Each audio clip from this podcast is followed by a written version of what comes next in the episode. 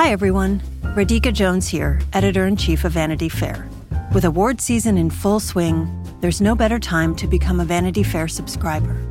Let our editors take you behind the scenes of this year's nominated films, from prestige indies to major blockbusters, plus exclusive coverage of Hollywood's biggest events.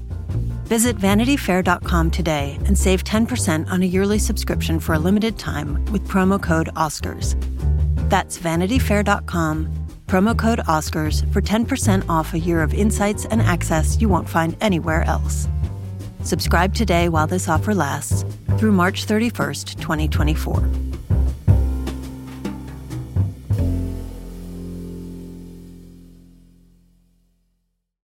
This episode is brought to you by Progressive Insurance. Whether you love true crime or comedy, celebrity interviews or news, you call the shots on what's in your podcast queue. And guess what? Now you can call them on your auto insurance too with the Name Your Price tool from Progressive. It works just the way it sounds. You tell Progressive how much you want to pay for car insurance, and they'll show you coverage options that fit your budget. Get your quote today at progressive.com to join the over 28 million drivers who trust Progressive. Progressive Casualty Insurance Company and Affiliates. Price and coverage match limited by state law. Hello, and welcome to Little Gold Men, the award season podcast from Vanity Fair. It's such an honor to present this next award. And here are the nominees. And the Oscar goes to. And the Oscar goes to. And I can't deny the fact that you like me. Right now. You like me. I'm the king of the world. There's a mistake. Moonlight, you guys won Best Picture.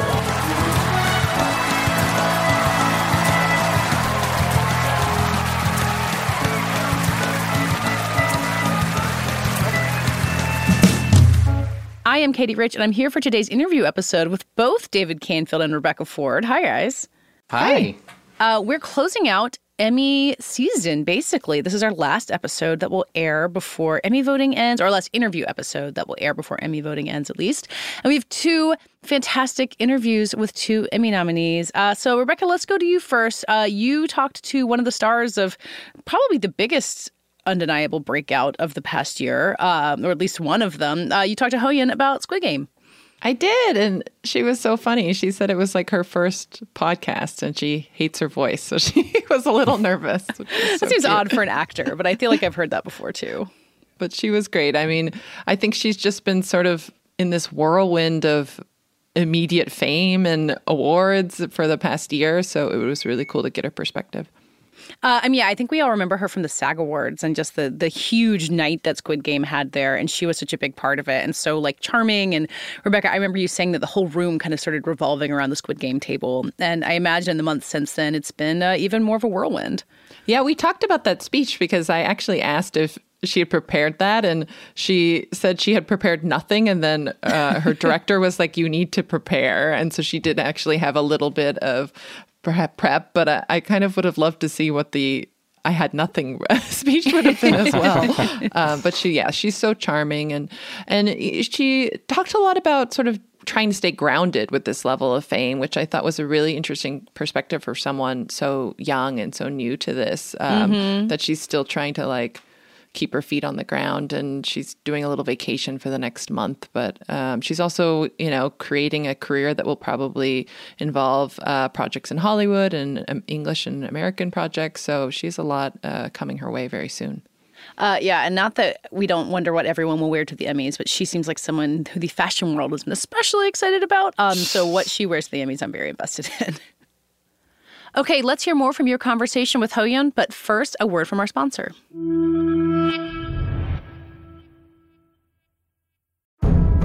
Hey, everybody, I'm entertainment journalist Drew Taylor. And I'm filmmaker Charles Hood, and we host Light the Fuse, the official Mission Impossible podcast. But right now, we're about to launch our first ever universe expanding miniseries. That's right, get ready for Light the Fuse Presents The Directors. We'll speak to filmmakers who have made iconic Paramount movies and get them to open up in a way that only we can. That's right, listen to Light the Fuse Presents The Directors wherever you get your podcasts.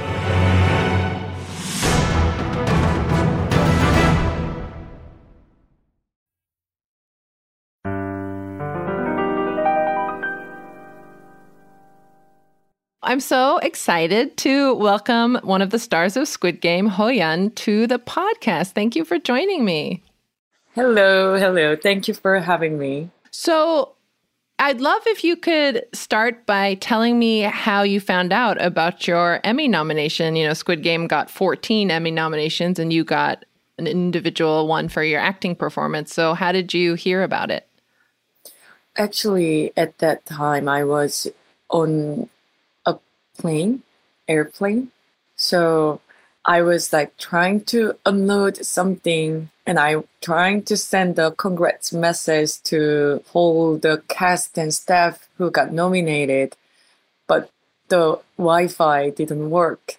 So it was like terrible, like inside of me were like screaming that oh, I want to express this like amazing feeling and want to congrats to director Hwang and the whole cast who like nominated because we have this like a group chat and then I can get received uh, the message the other people sent, but I can't send answers, replies. That was frustrating, but it was such a grateful and then just the fact that Squid Game is the first non-English project who got nominated 14 categories. And then being a part of this journey is incredible. And it shows a lot, I think. It's not about one country that make these things possible. Nowadays, I think any of country, if we are doing good at our job, we can kind of relate it to each other's. It showed that, I think. Yeah, it was really exciting to see. Yes, yes, yes. You know, we've seen that happen with the Oscars and with film in the last few years, with things like Parasite, but I think in television this was sort of the last barrier to break. So it's it's amazing to see Squid Game do that. Um, yeah. And you've already won awards. I was at the SAG Awards when you won and you had that really beautiful emotional speech and and I'm I'm curious when you think back on that win and giving that speech, was it something you had prepared? How did you decide what you were going to say to that audience? So I haven't prepared until the day of the SAG. It's just because of I didn't think that I'm gonna win that award. I was just grateful to be nominated. It was like unbelievable and an unexpected moment that like even though it's just nomination was that kind of moment for me. And I really admire Jennifer Aniston and Reese Witherspoon and the other actors on that categories. So I was I wouldn't ever never think that I could win that award. So I haven't prepared at all. And then director Hwang, I think, and executive producer Kim Ji Yeon, they asked me, "Have you prepared?" So I'm like, "No, why I have to? because I'm not gonna win." And they were like, but it's better to be prepared than not prepared just in case you know? It's better to have something just in case. So i'm like that makes me kind of nervous. So i'm like okay then let's just write down something. And then i wrote down that i don't know what to write i'm just saying i'm such a grateful and i love whole actors in this room. I've been watching you guys as a fan of movie, those kind of things, but it wasn't organized. And it, there was lots of sentences that I wrote down. And then when I got that award, I couldn't memorize anything what I wrote down except the sentence that I like speak at the stage. So that's why I'm I said that I was totally lost, I think. well, it came off as very genuine, I think, the emotions you were feeling oh. on that stage. And so when did you first realize that Squid Game was becoming such a phenomenon? Was there a moment when things started to really shift after the show came out?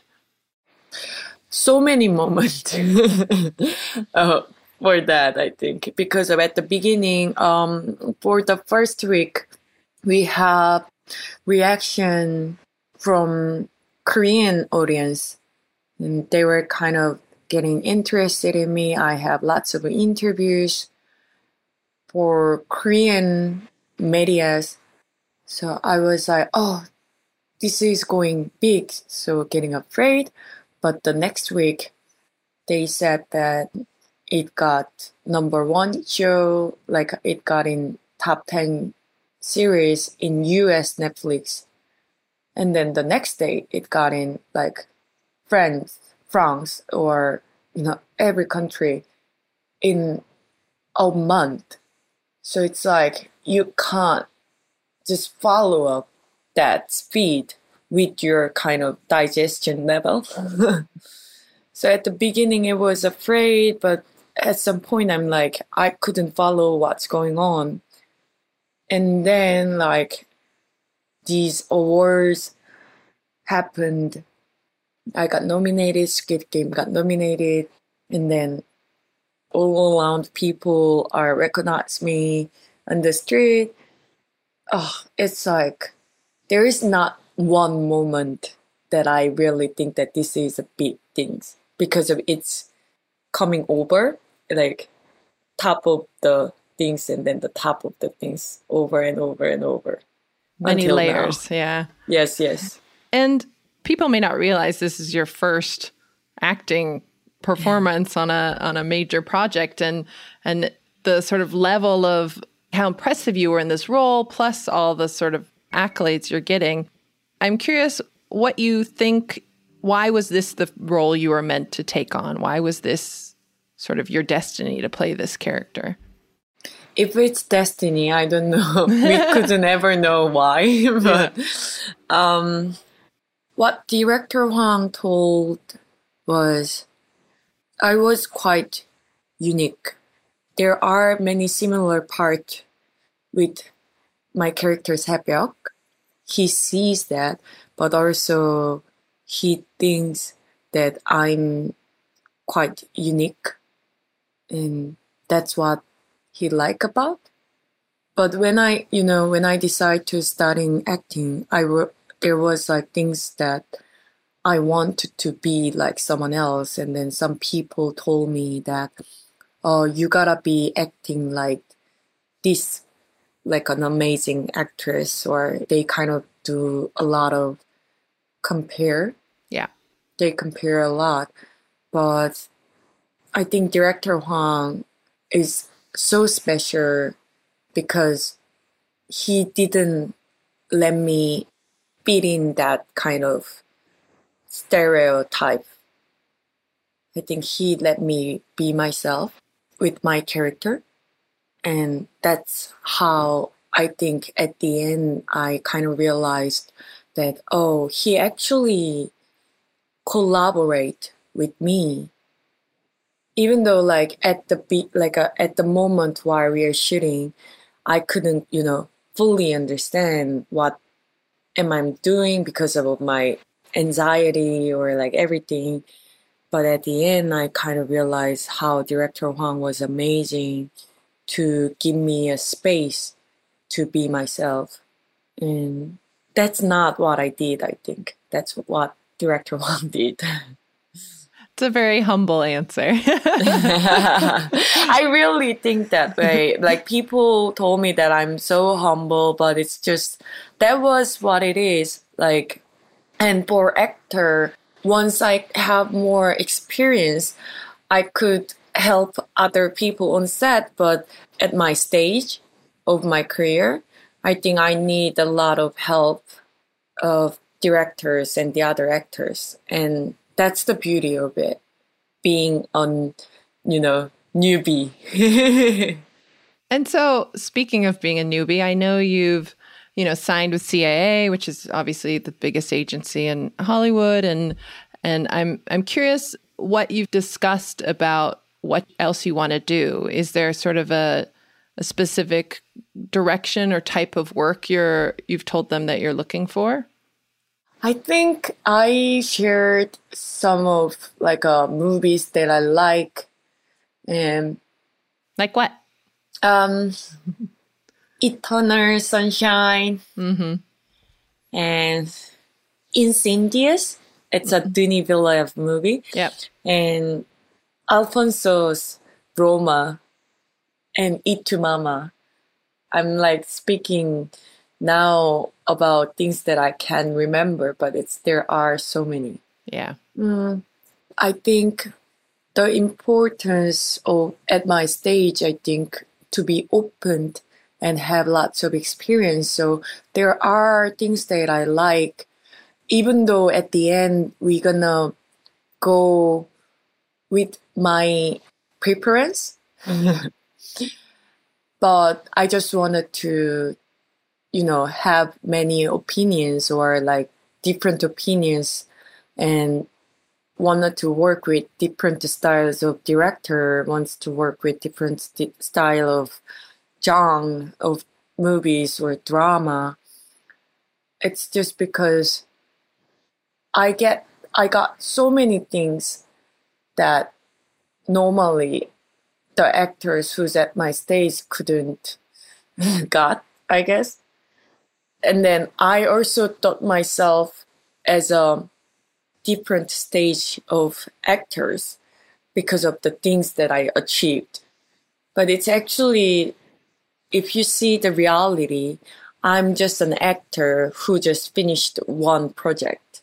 Then I have so many way to go. Like I have so many, so long path to go. I want to be like that. So I shouldn't limit it myself at this stage and then just I don't know, I just have to go for it. And then if there are things that normally if I watch like a documentaries or like there are things that I wanted to share to think about with people around the world, I kind of suggest that rather than suggesting genre or directors or actors that I want to play. It's more about story, what story that I want to share with people. And that's kind of our goal right now to find the project. But sometime we can do, you know, just like very personal stories, or we can do very big, big, big social problem based story. Yeah. So we are open, but we are not open. I don't know. Yeah. um, and I'm curious for you, you know, aside from the career opportunities, how life has changed personally for you. I mean, is it hard to walk down the street? Are there are there other parts of your day to day personal life that have changed because of this level of attention? Yeah, basically, I wear hat all the time. but it's actually good because I don't wear any sunscreen normally. so it's actually prevents sunburn.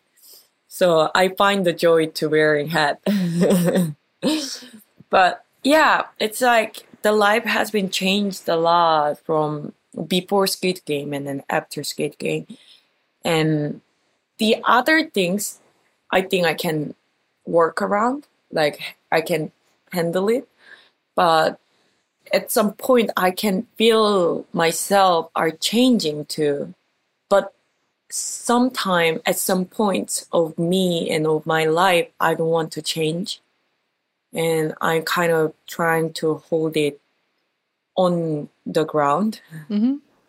Because as I said before, um, having lots of recognition is amazing. And then it's as an actor, like have this kind of project that you put effort a lot, but also many people loves. It's the dream job for every actors. So I'm trying my best, just not to be flying around fluid and have my opinion and then have the responsibility on things. So that makes me to be on the ground at the same time at the same time can communicate with people like my friends my family. It's very confusing emotion i think having this recognition. It's like just it's so easy to flip. Yeah. yeah it's a good things but also at the same time if you cannot control or like handle this well it could be very toxic to your life i think Yeah. Yeah. You're, Mm. you're speaking to the way that fame can make your reality seem Mm. totally unrealistic, basically. And yeah but it's harmful it's hard when it's from inside rather like not from like outside like the other people's opinion or the other people's uh, change i can deal with it but it's more it's harder when it came from your inside i think Mhm. Mm. And I know director Hwang did a interview where he may have been joking, but he said maybe there was a way to bring you back for season two. But is there any any possibility as a twin or something? But is there is there any possibility of you coming back, or is Squid Game really done for you? he's on writing at this point we couldn't say anything we there is nothing we can share about it and but the twins was joking was totally joking while we were doing interview but uh, i think some of the media pick up as a, a real thing that I'm gonna be back as a twins. so, but that's not true. I can tell that that's not true. But the other things, any things about Squid Game season two, even I don't know. Like, and director Hwang even not a hundred percent no. I think. Yeah, I, I think everyone just wants to believe that there's a way for you to come back, even if it's not I real. mean, at the yeah, at the beginning, I was like, oh, it's actually my ending. I thought that it was quite perfect, and then I didn't felt that that much like a sadness about the fact that I that my character died Yeah. in Squid Game. But like now, many people are talking to me and like, oh, like what about your character? Is she gonna come back? Is she gonna come back? Makes me like, oh, I want to come back. but let's But wait. We'll see Yeah. what he can do. He he can do Mhm, mhm. anything, I believe, at this Yeah, point. I could be like you know like ghost ghost on where they sleep. I'm gonna be the ghost, like looking around. What's up, guys? So um, we're almost out of time, but the Emmys are just a couple of months away, and I, I'm curious: is uh, there any other actor or show you're you're rooting for? Anyone you're excited to see there when you attend the event? Oh, I'm such a fan of Stranger Things. you know, like whole whole the like a cast from Stranger Things. I want to meet them, and also a Better Call Saul. Better Call Saul, yeah, it's great. Yeah, show. Yeah. The team was great. Uh, the team I want to meet. Yeah, yeah, and it'll be great to be reunited. I'm sure with your Squid Game cast. Yeah. Actually, in Korea, in I think in a week, the movie that JJ Lee directed is coming. Mm. So we're gonna reunite at the premiere of the movie. Oh, that's great. That'll yeah. I think we're gonna drink whole night long. Well, you guys definitely deserve to celebrate after all this Mhm. success. So, thank you so much for joining me. It's so nice to talk to you. Thank you. It was so lovely to chat with you.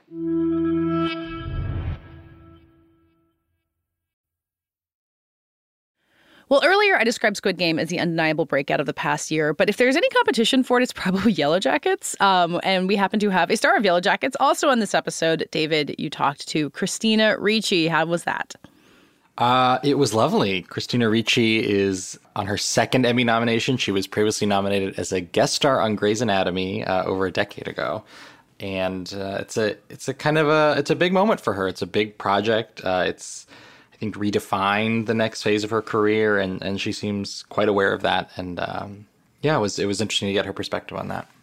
Yeah, I mean, the cast of Yellowjackets, uh, that's been kind of the thrill of the show is that it's actors who we've been seeing for a long time. We've had Mel- Melanie Lynskey on the show before, kind of talking about the long career that led to this point. And, you know, I think we're all certainly in the age range where uh, there's a seminal Christina Ricci performance in our minds. Um, but I didn't even recognize her at first on Yellowjackets, both because she's got this wig and she's just really going for it as this really wild character. It's such a fun, transformative performance to watch. Yeah, we talked about that a lot, and particularly the experience of playing a transformative role offset and how she would be treated differently and and got a had a different kind of experience as an actor on set just given the nature she was playing uh, the nature of the character she was playing um, we talked a little bit about monster actually because she had thought of watching Charlize Theron on that set in a very transformative uh-huh. role when she was a younger actor um, and and kind of being in awe of her. And I think she liked having the experience of not being treated like herself, even though um, some some baggage came with that in terms of the way people like her character Misty are treated and um, how she experienced some of that even when the cameras weren't rolling. And now you have my head spinning for what season two might bring out because whatever Misty has in store for us, it's going to be weird and probably drive the plot forward in some way. So bring- rest assured, as of the recording, she knew absolutely nothing. So. no spoilers ahead, at least for the, for now. No. Uh, well, let's hear uh, your conversation with Christina Ricci.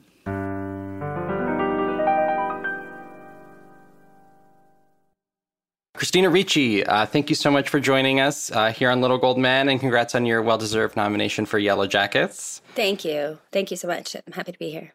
This is your first nomination for uh, a regular role. Uh, you previously nominated uh, for a guest role. So I just wanted to start by asking a little bit about how this kind of recognition has resonated for you at this point in your career and, and for this role. It's really great. And um, it's especially wonderful to be recognized, I think, for this role because she is a bit of, um, you know, it was a little bit of a risk. Uh, there were times when I was like, this could really work or this could be terrible my performance, meaning meaning my performance and meaning choices, me. meaning me. Um, so it's really great that it worked out, and it's it's nice to, especially when you do sort of go out on a limb or do something a little risky. It's nice for for that sort of effort to be validated. I think because it encourages you to, to do more of that. Yeah, um, and you're going into season two end of the summer, correct? Mm-hmm. Yep. So I imagine it's pretty good encouragement to keep going out on a limb, as you were saying. yeah, yeah, no, it's it is. What's so interesting about television, I think, is that you shoot the show, and especially I think the first season, it's all about finding, finding the characters, finding the show, the tone, all of that stuff. The whole time you feel like you're on fire pretty much you know yeah. and you're just going and doing and and so then then you get this period of time like the press you do for tv is so much longer than what you do uh, for film. So you have this insane period of time where you just ruminate talk about it with people hear about what other people think hear your um, coworkers like your writers actually talk in detail about intentions and and all these things that you didn't know about while you were filming and you were so had your head in the sand just doing your doing your best work that you all of a sudden get this period of time where you really get to think even more deeply about the show and about your character. And I now going into season 2 have you know, I want to make improvements. You know, I now feel like I have a deeper understanding of so many different things and the ability to evolve in a great way. So that's something that's been really interesting about this experience. That yeah, I mean it premiered last year and because you have and you just have the, the show press and then you have awards press and yeah it's it's a long long tail there's an interesting um, parallel between that and the fact that this is a show with a lot of mystery to it, and you guys don't know a lot, right? As of what's coming down the pike. Yeah, no, we don't. we really don't. And on the first the first season, we didn't either. And I found it frustrating at times. And so that was one thing I learned from season one was to just I just want to be able to understand my character and do my job without having to know so much. So that's yeah. I think that's a specific muscle that you develop doing television. Um, going back to what you were saying about the lack of conversations you can have as you're starting a TV show, um, I know you've talked about, say, uh, the date scene uh, with for Misty in the second episode of the first season, and and kind of figuring out how to play it where it makes sense that she is is on a date with this man, which is interesting to me because there's there is I can see why you, you're reading it and it's vague and you're like, what, what, why is this happening? But also, there's a kind of freedom there in creating a character for yourself and and her motivations and the way that she would operate in a moment like that. Yeah, absolutely. I mean, you know, I had to really look at that situation because I didn't ever see her as somebody who would have any real interest in romance. So I had to, again, you know, you kind of say, okay, if my character was in this situation, how would she have gotten here and why would she be here? And that's all stuff that you that you can play without ever having to tell anyone or argue about intention really. Hmm. I think. I don't know if you've gotten any scripts for the new season, but even at the end of season one, say, did you find that they were the writers were writing a little bit more to some of the choices you were making that were perhaps a bit surprising to them? Yeah, I mean, I do feel like some things uh, that we did, Juliette and I, early on in the early episodes, I think that might have influenced the tone of some of the writing for our characters later. Um, we had a very sort of sisterly dynamic, and um, we would sort of ad lib some scenes, and that would ver- that dynamic really came across. And so I think they played into that a little bit more. And there was there was one scene where we weren't supposed to really physically interact. My character was just supposed to like rub her back and comfort her, but she she like hit me. She turned around and hit me. So I, as the character, just pushed her right back, and we ended up with like this weird like juvenile pushing thing. And yeah. the writers were like, "That was so amazing. It was so great because." I think it immediately kind of showed what the dynamic was between us that you could really lean into and play with. And then later they wrote scenes where we did physically like hit each other and stuff. So yes, yes, it becomes so, yeah. much more, much clearer. yeah, that's interesting. In terms of going on a, out on a limb with with some of the choices you made, as you said earlier, do you find that that's something that comes with experience, having been in this industry for a long time, feeling the confidence to be able to try new things and and go a little bit outside of your comfort zone, or was this a project where you really were doing that in a way you, you hadn't done before? No, I think I always have. I think I'm someone who just can't I can't help it. I have like a kind of natural contrarianism and so I always seem to have to give you the alternate version. Yeah. so I think in some ways, like it's like a compulsion I have. Um, so I think I kind of always have. You know, sometimes it goes well and sometimes it's not as well received. And I think this is just an example of one, it like really all worked out for the best. Yeah. um, she she's quite uh, hilariously passive aggressive. That Misty is. Um, it's it's a very mature sort of rage and um, her anger is the product of having been like squeezed for 35 years yeah. have having had all of her worst fears about her what her life would be really like solidified and validated and she's had to instead of being completely um, killed by that this character has survived and flourished and created for herself a little autonomous world where no matter what's going on, she has a great time. She is going to enjoy her life. And you do see that that is a lot of her keeping down her rage about not getting what she wants. So then the rage comes out, as you say, in passive aggression. But I also have always been obsessed with, with, not obsessed, but I've always really wanted to play passive aggression.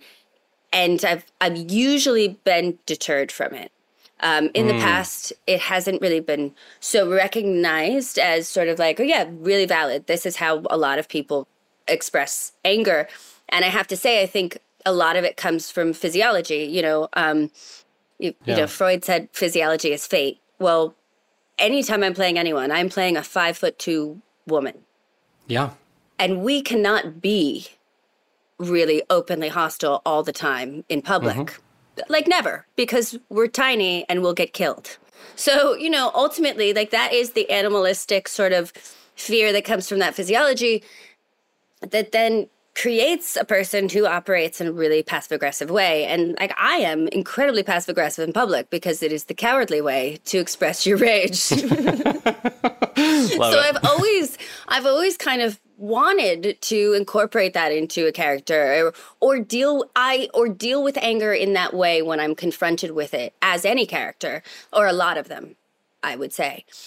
But then for this character it's so wonderful because they really leaned into it and they really embraced it and gave me the freedom to to make it uh, to to make her expression of anger what I wanted it to be. Hmm. I'm curious too how that manifests with um, with her appearance. I, I know you've talked about being essentially treated as Misty when cameras were not rolling, when you were in costume and, and hair and makeup as her, um, which certainly says a lot about how women who look like Misty are Yeah. treated in the world. The the amount of rage you would have. I was full of rage by the way I was being. Yeah. You know, I was like, I, I'm being teased and dismissed and ignored. You know, it's really interesting, and just to see like that people are really they can't they can't help but react to visuals and not go go a lot deeper a lot of times. So to think about what she the 30 years of squeezing like that's what I'm talking about. Yeah. Yeah, you you felt it embodied in the way that you were treated. It was interesting. Samantha Hanratty, who plays young Misty, she said she experienced the same thing, Oh wow. which was really fascinating. That's really interesting. Yeah. Um, wow.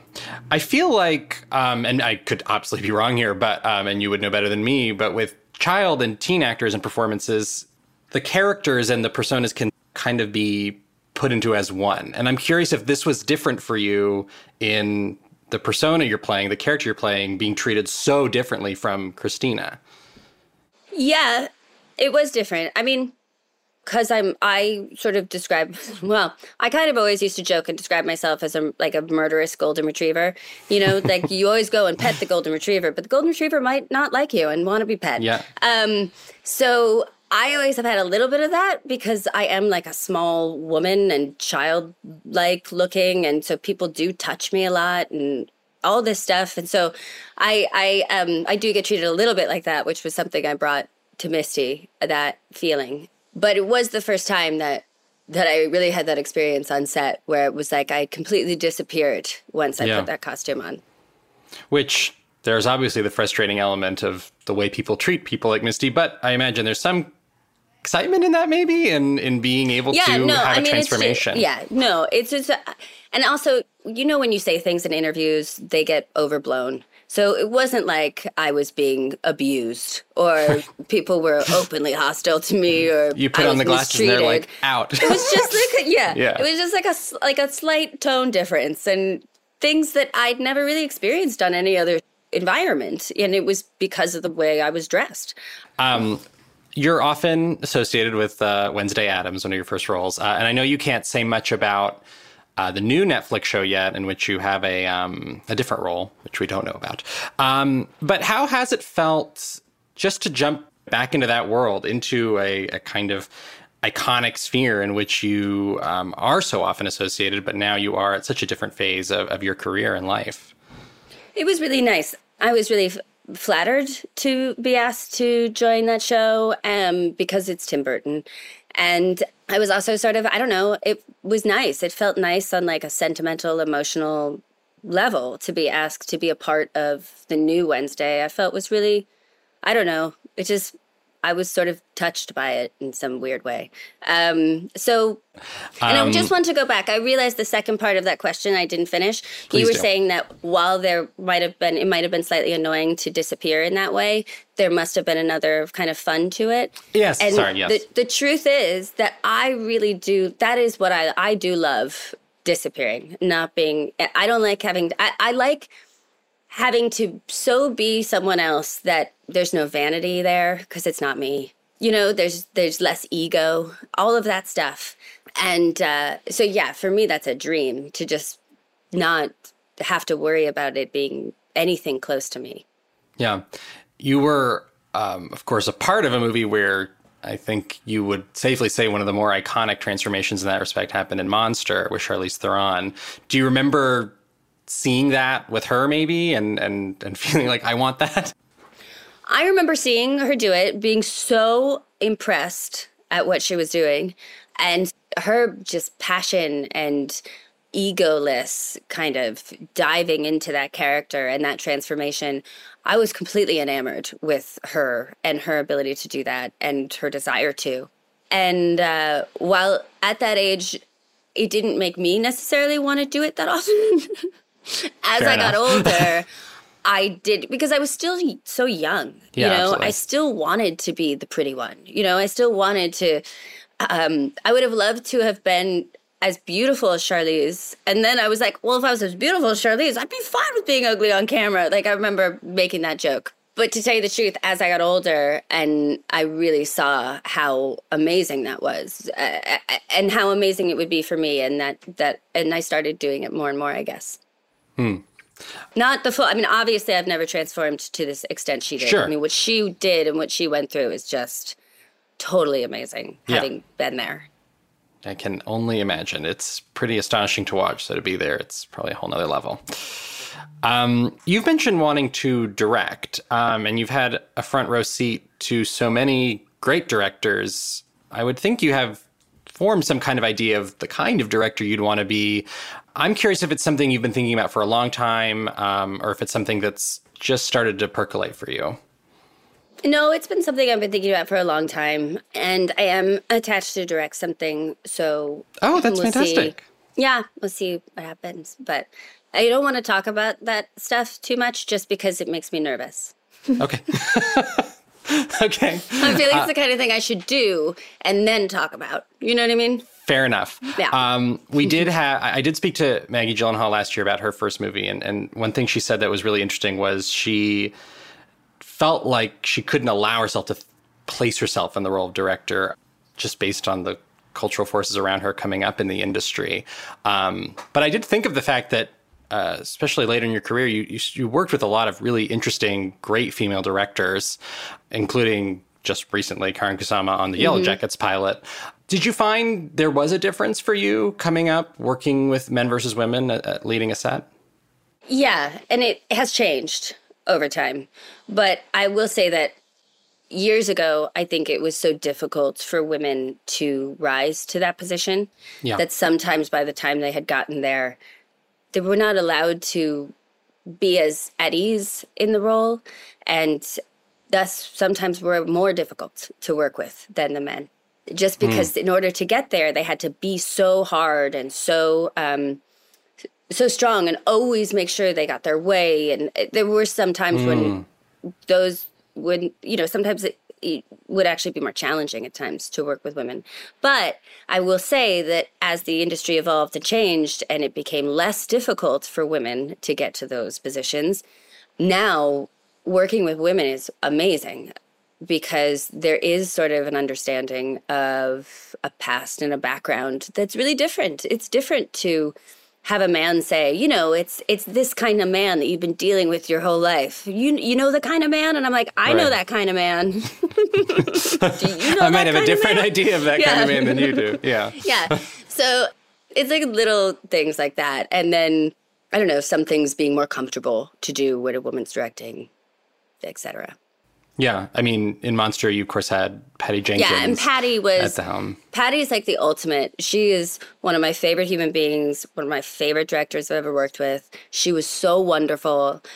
She created such an incredibly respectful collaborative environment and she never made anybody feel like like they were less valuable than the project itself, which I think is a huge thing because as actors, that's really the message we're given.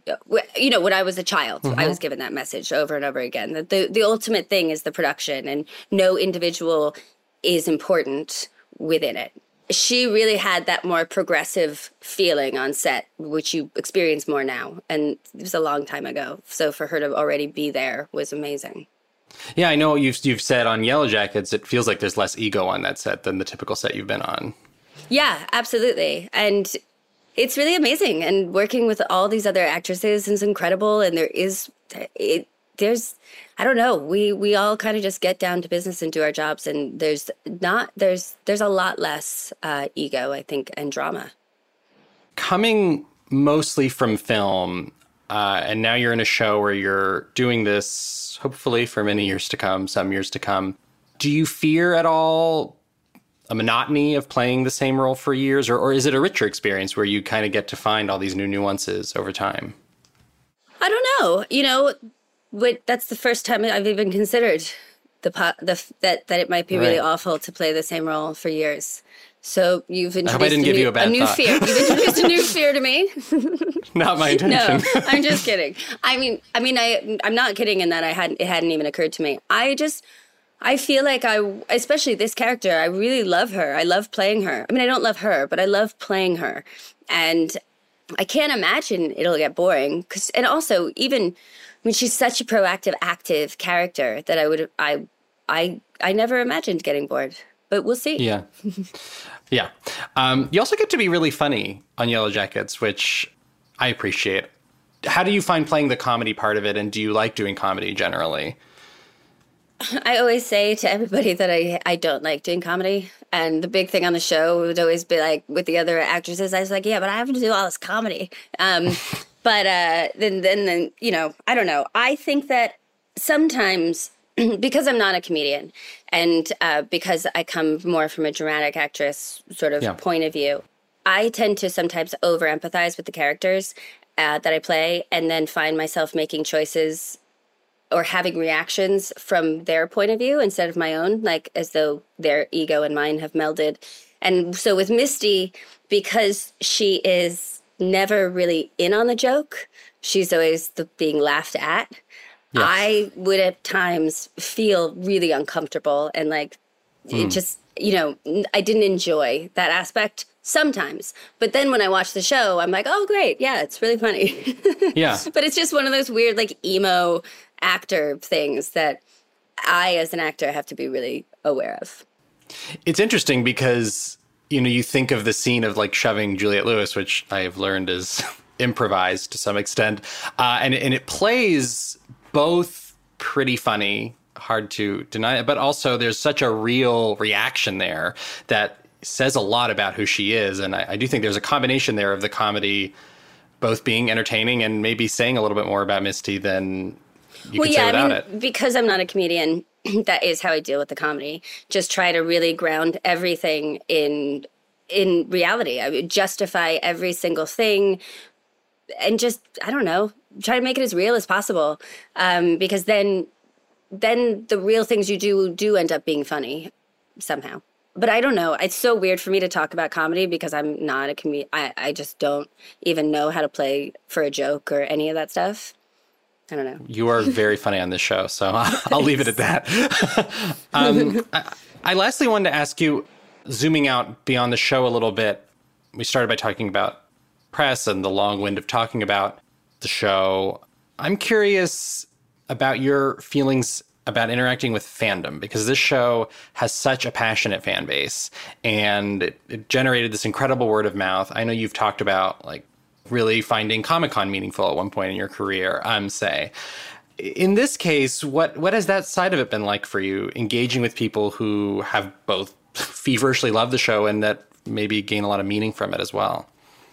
It's been great. Um, I really feel like people are responding to the show on a very kind of deep level. So to see that happening is really wonderful. When I spoke about how Comic Cons had felt meaningful to me, it was because I've got to witness and to to refamiliarize myself with how much uh, film and TV can change a person's life how much Yeah. it can mean to a person. And and then remembering how much it meant to me the amount of escape i i got from my favorite shows and the people that i was a huge fan of and who meant so much to me. So so that is really meaningful. And it does it did for me in the past really make me feel that what i did had more value i had maybe lost touch Hmm. with the value of what we do a little bit and so to see that many people whose lives have been touched or moved or helped was really meaningful for me That does it for today's interview episode. We'll be back later this week with our roundtable conversation and the continuation of our book club series. In the meantime, you can find us at vanityfair.com. You can find us on Twitter at Little Gold Men and on our own. I am at Katie Rich and David David Canfield 97. and Rebecca. Becca M. Ford. You can also text us at joinsubtext.com slash littlegoldmen or text 213-513-7118. Our editor and producer is Brett Bukes.